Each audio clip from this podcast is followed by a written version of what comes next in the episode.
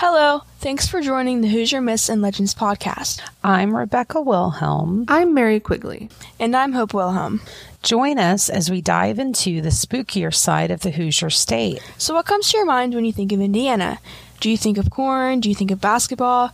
Do you think of the Indianapolis 500? Maybe you think of famous celebrities who were born in Indiana, like John Mellencamp or Michael Jackson. But as the saying goes, there is more than corn in Indiana. 92 counties make up the Hoosier state. In this podcast, we are going to discuss some Indiana folklore from each of these counties.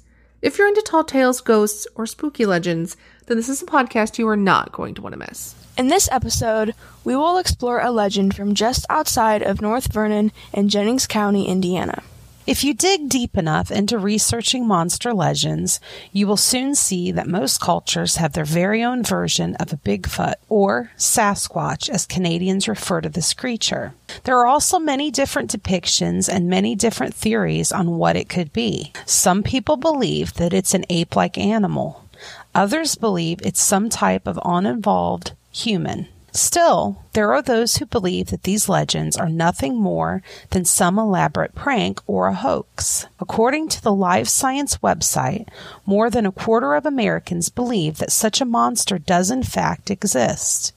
Many Hoosiers have no idea that our state is home to such a legend. Next time you are fishing at the Crosley Fish and Wildlife Area, located in southern Jennings County, you may just want to keep your eyes open and be very aware of your surroundings. Since 1958, the woods surrounding Crosley Wildlife Refuge in Jennings County have believed to have been the home of Indiana's own Bigfoot. In this episode, we are going to discuss the creature that Hoosiers have nicknamed the Crosley Monster.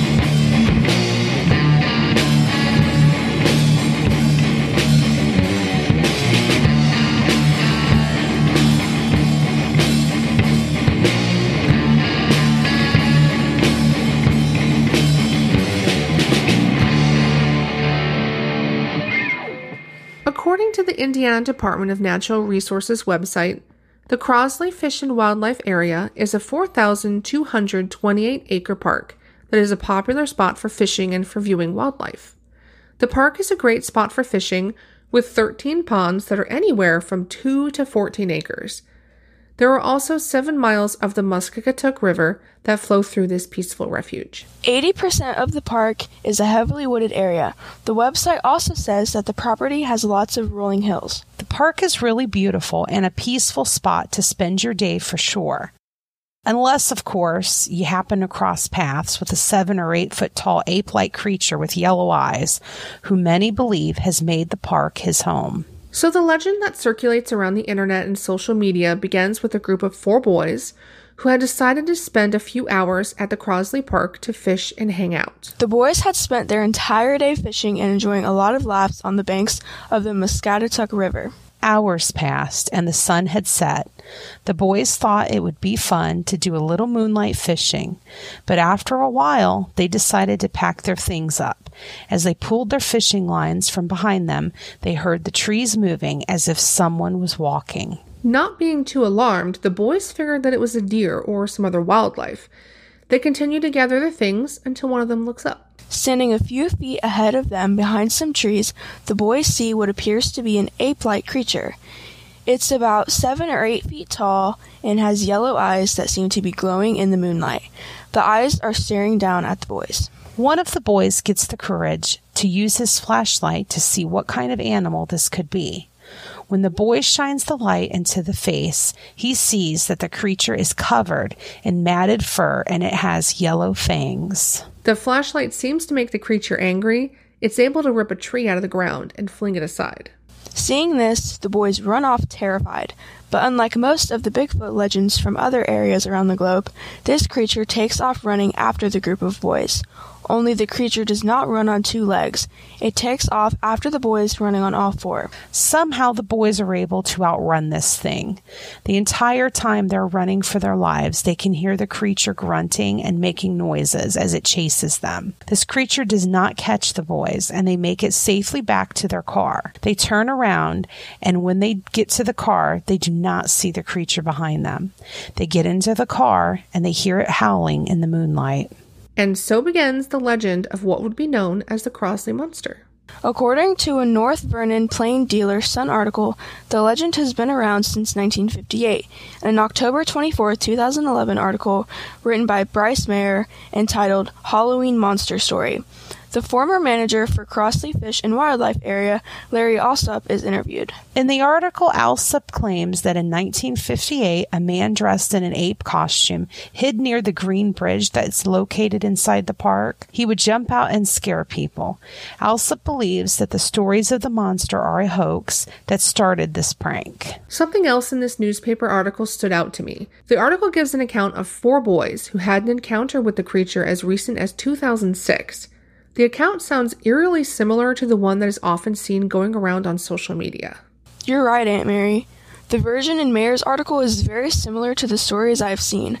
Instead of taking place along the river, this story takes place along the Hurston Pond, located inside of the Crosley Park.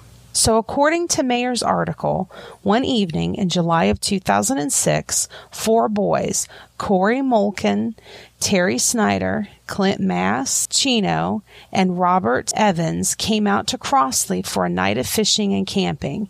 Instead, their paths crossed with a creature they could not explain. In this account, the creature made itself known around 11 p.m. in the evening. Like the story before, the creature was estimated to be around 7 feet tall and have yellow glowing eyes and is covered in fur. And just like the story we told at the beginning, this creature chases the boys but did not catch them.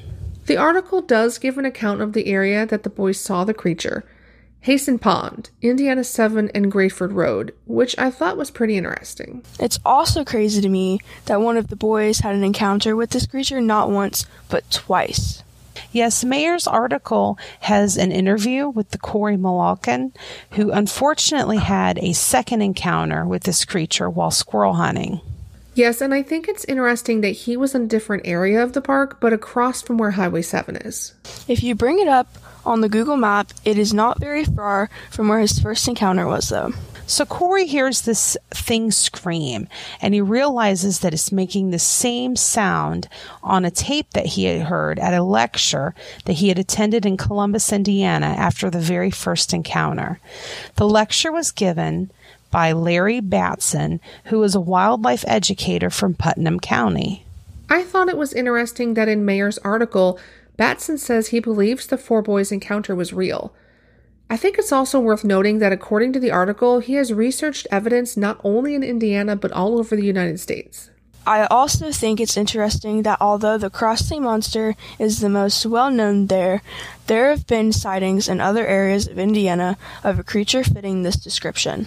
Yes, according to a Washington, Indiana newspaper called the Washington Times Herald, there have been other sightings around the state as well. In an article titled Cryptid of Indiana by Heather Bremer, she mentions the sightings of two others, one up in Michigan City that was seen in December of 1839, and another was seen in June of 1860 in Carroll County, Indiana. That sighting, according to a newspaper account, caused a posse of 300 to gather and try to look for the creature. That same article mentions a sighting in 1837 in the Boonville area as well.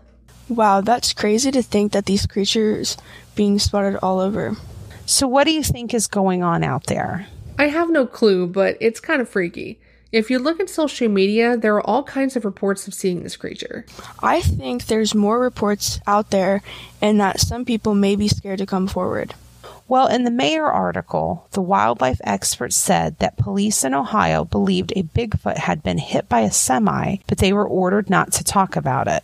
It's interesting for sure. I believe it's maybe some type of animal that has not been identified yet. It's either an animal that is really good at hiding all of these years, or could be the best prank ever. If you decide to go out to the Crosley Fish and Wildlife Area to research this legend yourself, please be respectful of the wildlife and nature. Do you have a Crosley monster sighting to tell? Have you seen anything strange along the Muscatatuck River? We would love to hear about it. Please send us an email to Hoosier Myths and Legends at gmail.com. We may use it in a later episode. In the email, let us know if you wish to remain anonymous.